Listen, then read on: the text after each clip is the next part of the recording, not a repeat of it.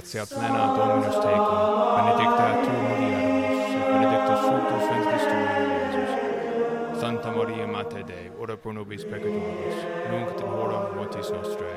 Amen. In nomine Patris et Filii Spiritus Sancti. Amen. Brethren in Christ, Laudetur Jesus Christus in secula. This is Timothy Flanders at the Meaning of Catholic. Jesus is King. Today is Christmas Eve. Merry Christmas, everyone. I'm so excited. It's what a wonderful time of year. The uh, I got some time. I was able to pray some of the office this morning with the the special office of the Vigil of Christmas. It's just a beautiful time liturgically. It's a beautiful time spiritually. And I pray that you and your family gather all the graces given by Almighty God in this gracious time, this time of grace.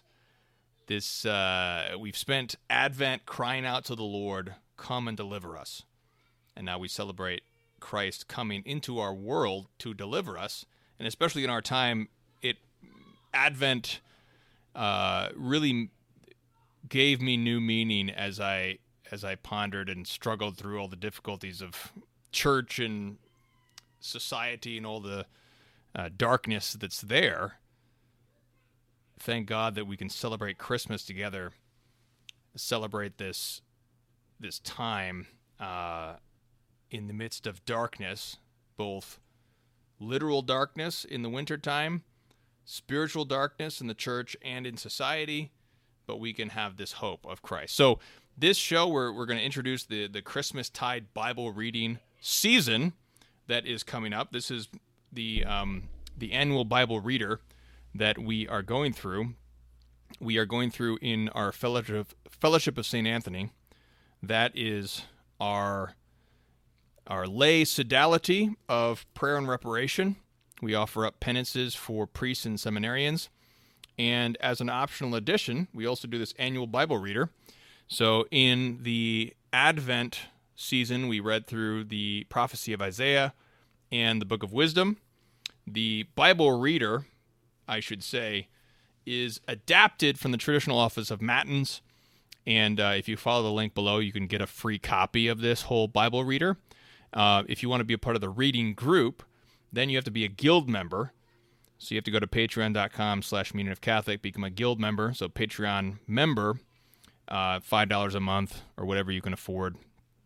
And then you can have access to the Fellowship of St. Anthony.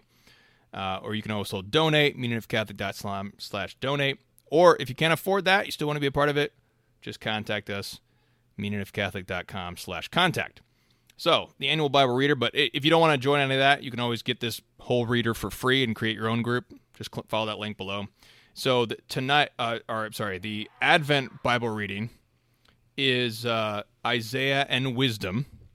And then um, so going through those things, that's already a Isaiah is already po- appointed in the church's liturgy, and then this because this Bible reader goes through the entire Bible, we had to add the book of wisdom uh, because that's not included in matins; it's just included in a lot of different versicles. Uh, the final chapters of wisdom are used in the church's liturgy for Christmas when the um, the the final chapters. I think it's the final chapter of wisdom chapter 19, 18 or 19, where it says that thy when all was quiet, thy word leapt down from heaven.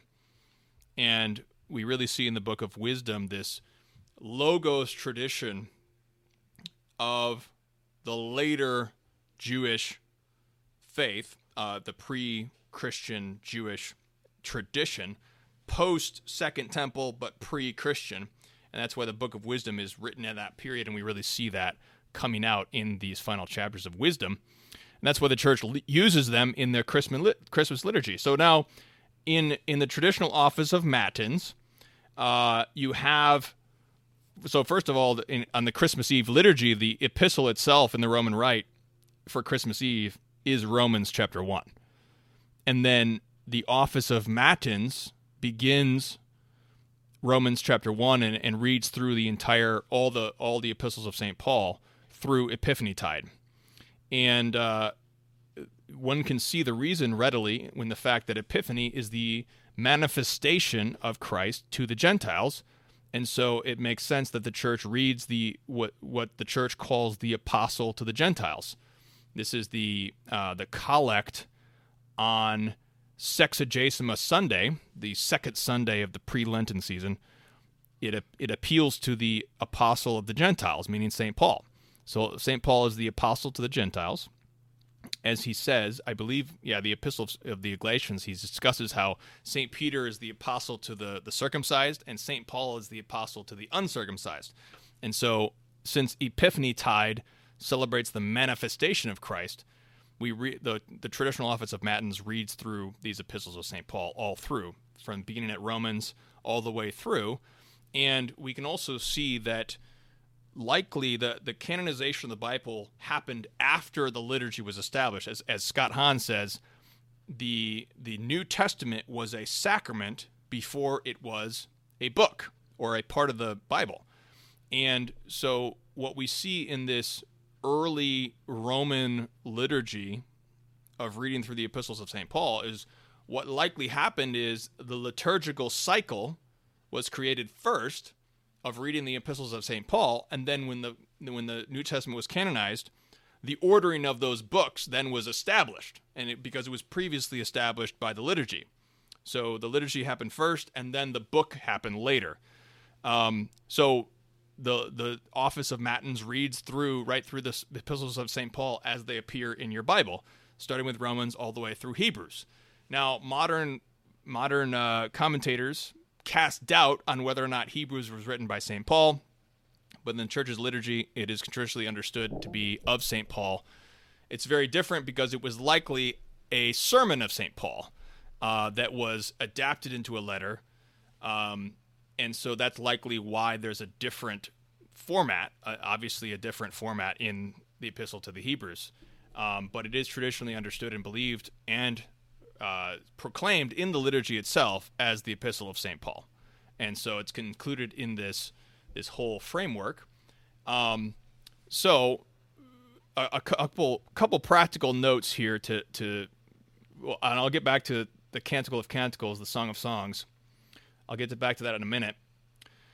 Um, a couple practical notes here is that the Romans reading here begins during the 12 days of Christmas. So you, you, you finish the epistle to the Romans during the 12 days of Christmas. And then Epiphany doesn't have any reading, but then on the first Sunday after Epiphany is when you begin First Corinthians. And something to note here, first of all, is something that was added, and this is adapted from the new the the the actual the new lectionary reads through all the gospels with certain edits because the the new the new lectionary is deficient because it actually censors difficult passages unfortunately. So but it does start with it goes through the whole gospels by and large and it starts with mark here. So this is adapted from the new lectionary. Um, so you start with mark and you read through the entire pis- the entire gospel of mark during epiphany time. and a practical note to here here is that um, the the gospel of st mark is a, a pretty quick one. It's very fast paced, um, and it's also very short. So there's not a daily appointed reading for Mark. It's basically just appointed for Sunday. So you can read Mark 1 through 3 on the first Sunday. And then on each of these Sundays, you can just read through that portion of St. Mark, or you can split it up throughout the week. It's up to you. Um, but then we have these portions of St. Paul's uh, gospel. And this is also a very uh, it's a good time because we've just been fasting and doing penance for Advent, and then this is this is Christmas tide. This is this is the feasting and celebration that we do through January in the the darkest weeks of the year. We need to be feasting and rejoicing, and so the Bible reading is actually the easiest. It's really the pretty much the easiest of the year because it's the shortest and it's also the most familiar portions of the Bible that you are already familiar with reading uh, in the epistles in the Holy Mass. But if you've never read through an entire epistle of St. Paul, you're in for a treat because it's it's pretty remarkable to read through the entire thing as a whole letter, as a whole message, instead of the little pericopes that you get at Holy Mass. Uh, in particular, if you're reading the Douay-Rheims version, uh, it really comes out the Catholic nature of St. Paul's writings because we know that the Protestant heretics abused and abused St. Paul to promote their heresies. But when you read the Douay-Rheims version, it's really translating that in a way that is the most Catholic way of looking at it because it follows the Latin Vulgate. Now we've we've talked about this previously, but the importance of that Latin Vulgate, and I don't have my book to show the screen. Oh, here it is.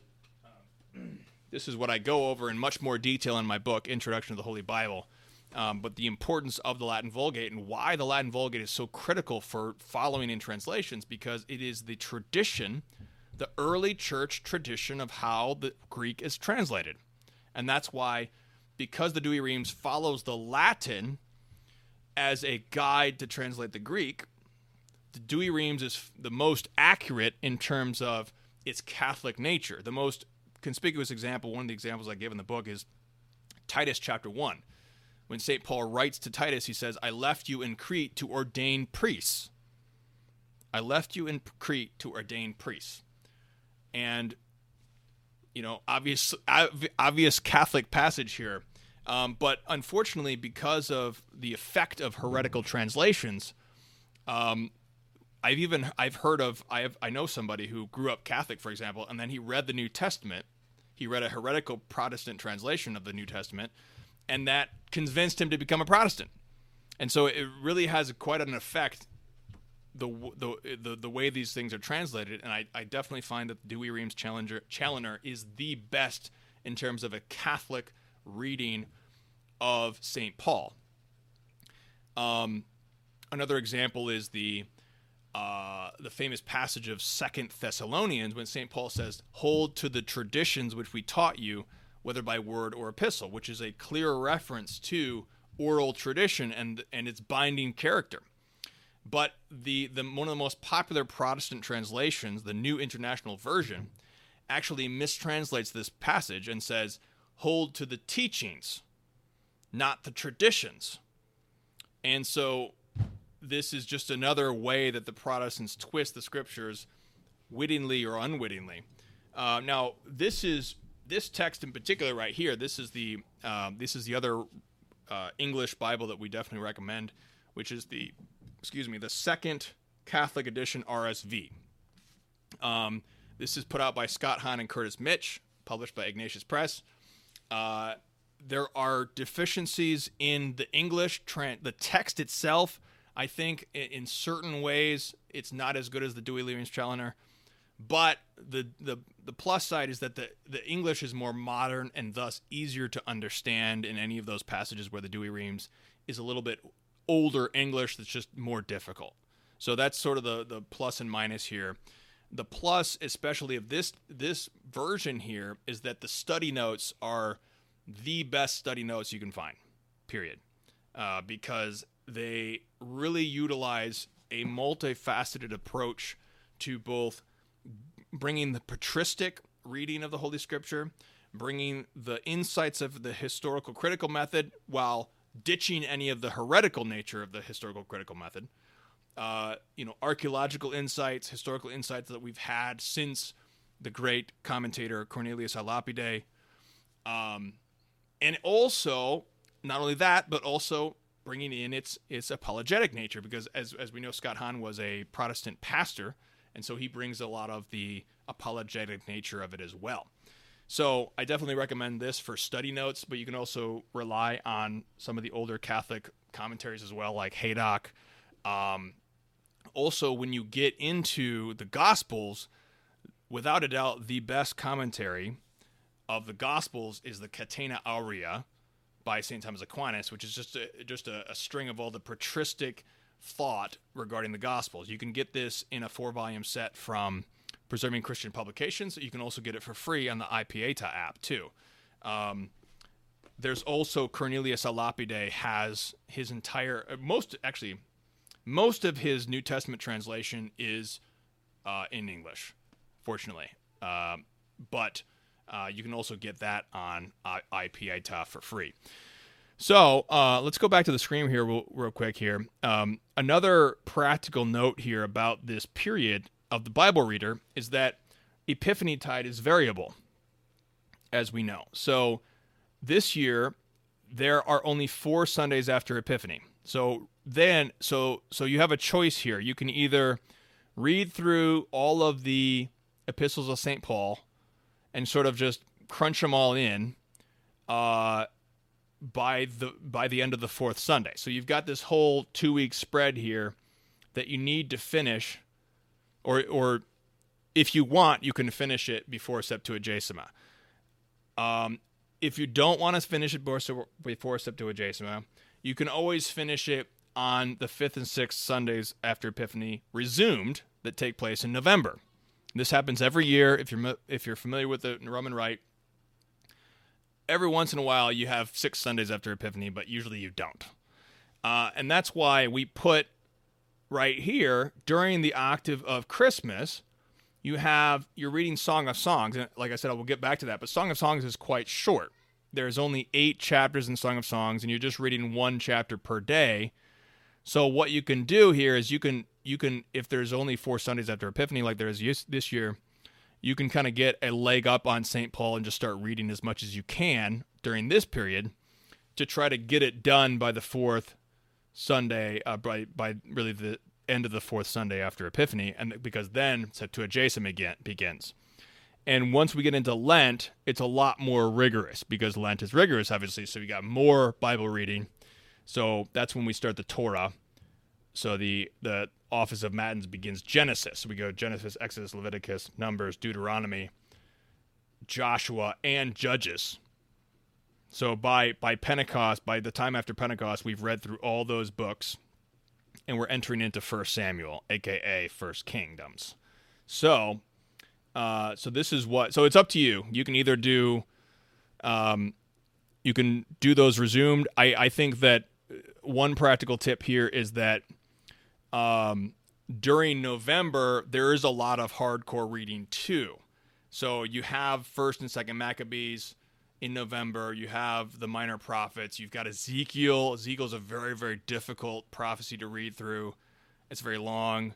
So I prefer to, and it's also more logical to just get through all the epistles of St. Paul now. So I definitely prefer to do all the Saint epistles of St. Paul now uh, so that then you can you you so this year you're going to have two extra weeks in November where you have no Bible reading, so then you can just catch up on anything you you're behind on in November. So it's it's totally up to you uh, what you do with that, but that's that's just a practical aspect of this.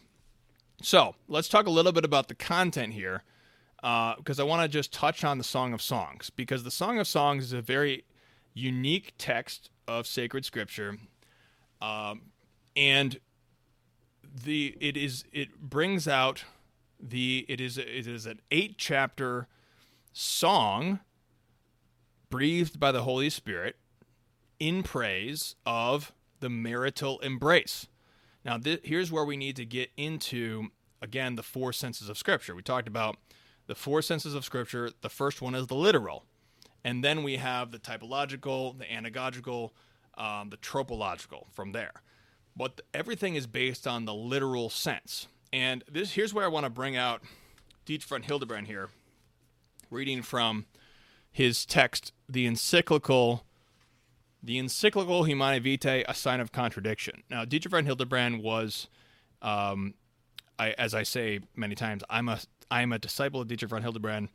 Um, I definitely believe he's a doctor of the church in the 20th century and um, we haven't get, gotten deeper deeper into his all of his thought on meaning of Catholic, but we will. Um, but one of the things that he's famous for is his development of Trent's teaching on mar- matrimony, um, which ultimately led to uh, Karol Wojtyła's theology of the body um, and further development of this. But one of the interesting things about this text of Song of Songs is that it is we need to understand that the analogical, uh, the um, ty- typological senses of Scripture are based on the literal sense of Scripture. So you you can't really have you have David and Goliath, you have David and Goliath, which are a type of Jesus and Satan, but we have to first have the literal sense of David and Goliath before we can even get. So we have to have a historical event that actually happened you know David and Goliath, and then we can get to the typological sense. Um, now, the typological sense and these things that bring out Christ in the Scripture are, are very much we we can say that that's the real sense. That's sort of the real purpose that the Holy Spirit spoke these words. Totally, you know, granted, but we have to also grant that it's based on the literal sense. Now, I, let me just read this this passage here from Dietrich von Hildebrand. This is from this text, page eleven. Quote: If we wish to understand the nature of spousal love, this glorious heritage of paradise, and the God-willed, valid aspect of the sexual sphere, we should read the Song of Songs open-mindedly. We should not think of the analogical meaning, but take it in its original literal sense then we can breathe the atmosphere of this love and see the sublimity of bodily union when experienced as the ultimate God given mutual self donation.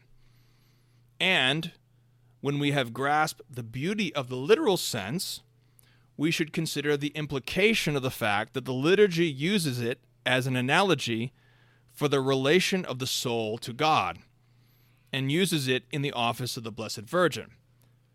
Should it not be clear that only something that is noble on the human level can be used and as an analogy for the supernatural relation of the soul to Christ? Does the sacred author use this relationship? Or why does the sacred author use this relationship, i.e., spousal love, and not that of friendship, such as the one uniting David and Jonathan? End quote. So, what von Hildebrand is trying to get at here is that one, there is a a prelapsarian union because God gave the command to be fruitful and multiply before the fall.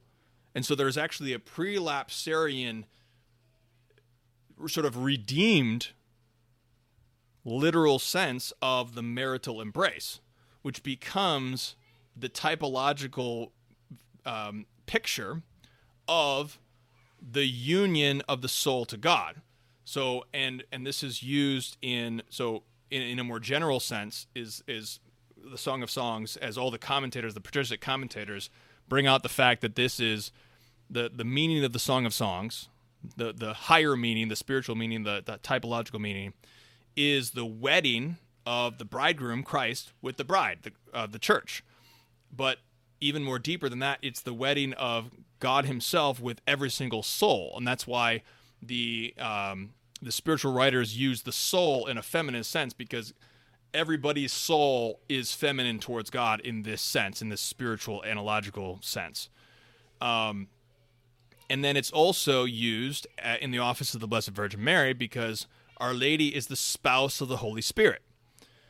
So all of these higher meanings however, are based on the very literal meaning that this is about the marital embrace. In a prelapsarian and redeemed sense in Christ of holy matrimony, which developed out of the Council of Trent, is understood to be a, a, a chaste union of self donation of one's body and heart and soul to one's spouse. And so there is a higher and redeemed ver, uh, vision that is given in the Song of Songs of the marital embrace, which is considered apart from any sort of fallen version of that. And we today we're surrounded by this fallen, corrupted version of the marital embrace, whether that's whether that's totally removed from marriage in, in terms of the impurity and, and the wickedness and the uh, degradation of fornication or adultery or any of those sins. But even in the even in the marital embrace itself, in marriage, if that is denigrated in any way, in, in any sort of impure pollution of that embrace in any way, whether that's through contraception, the evil of contraception, or some other way that it can be corrupted within marriage. Uh, in the Song of Songs, we're giving this this um, vision, this sublime vision of the marital embrace through sacred scripture by the words of the Holy Ghost himself. Um, and what Hildebrand brings out here and, and how he, he, he contrasts this with the, the sublime friendship of David and Jonathan in the fact that even outside, even in, even in a Josephite marriage. So in a Josephite marriage, the spouses make a vow of continence. So they, they choose not to have children because they make a vow of continence. So they never. This is this is what um, uh, Saint Henry II, for example, had a Josephite marriage with his wife, the emperor, the Emperor Saint Henry II. He had a mar- uh, he had a Josephite marriage with his uh, his spouse. So they never had children because they never had the marital embrace.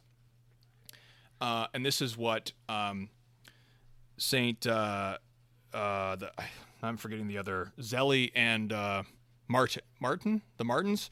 Um, the, the parents of Saint uh, Therese of Lisieux. I'm sorry, sorry to all the devotees of Saint Therese. i have never really been a devotee of, of her spirituality, so but I know that her parents dis- considered having a Josephite marriage. So, any, in any case, the point I'm trying to say is that even in a Josephite marriage, there is such a there is such a thing as spousal love, spousal self donation, which is deeper than the friendship of David and Jonathan, because there is a spousal a spousal self donation even apart from the marital embrace, the the wedding of one's heart to the heart of one's spouse, which becomes this sublime vision of the wedding of God to the soul and, and the, the spousal relationship of the Holy Spirit to the Virgin Mary.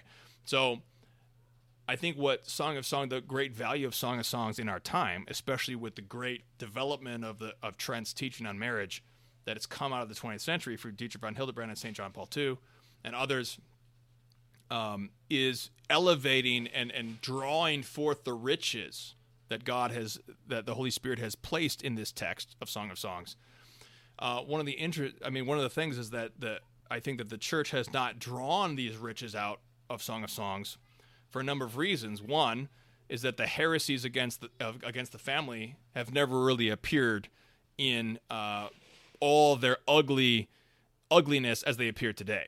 I mean, there's always been fornication, adultery, and things like that, but there's never been such a grotesque deformation of marriage as there is in our day. And so that's one of the reasons why I think the Holy Spirit is bringing these riches out of the Song of Songs now. Um, there's also the aspect of that uh, patristic and monastic commentators uh, don't want to dwell on those things. I mean, they don't want to, they don't want to dwell on the literal sense of Song of Songs. Uh, why would you? I mean, you're you're you've made a vow of chastity and you don't even want to think about those things. I mean, this is like I remember um, I remember the the talk from Father Ripperger. He actually mentions he's like this is a very this is a topic that I don't even want to talk about at all. This is like the I mean, and this is um Saint Alphonsus says the same thing as moral theology. It's like this is this is the subject that I don't want to talk about at all, but I have to nevertheless. Like there's a you know there's a great reluctance to talk about the literal sense of Song of Songs. It's completely understandable. If you've made a monastic vow, you don't want to think about that at all. But for those of us who are married, you can read Song of Songs and freely think about the literal sense because you have this marital relationship with your spouse. And because you have that marital relationship with your spouse, you can actually enter more deeply into the reality of the Song of Songs in this sense, uh, in a way that you know monastics uh, cannot and should not try to enter into. Um, but this is the the sublime mystery of the Song of Songs, and the reason we have it at Christmas is because Christmas is the union of the of God and man in one person.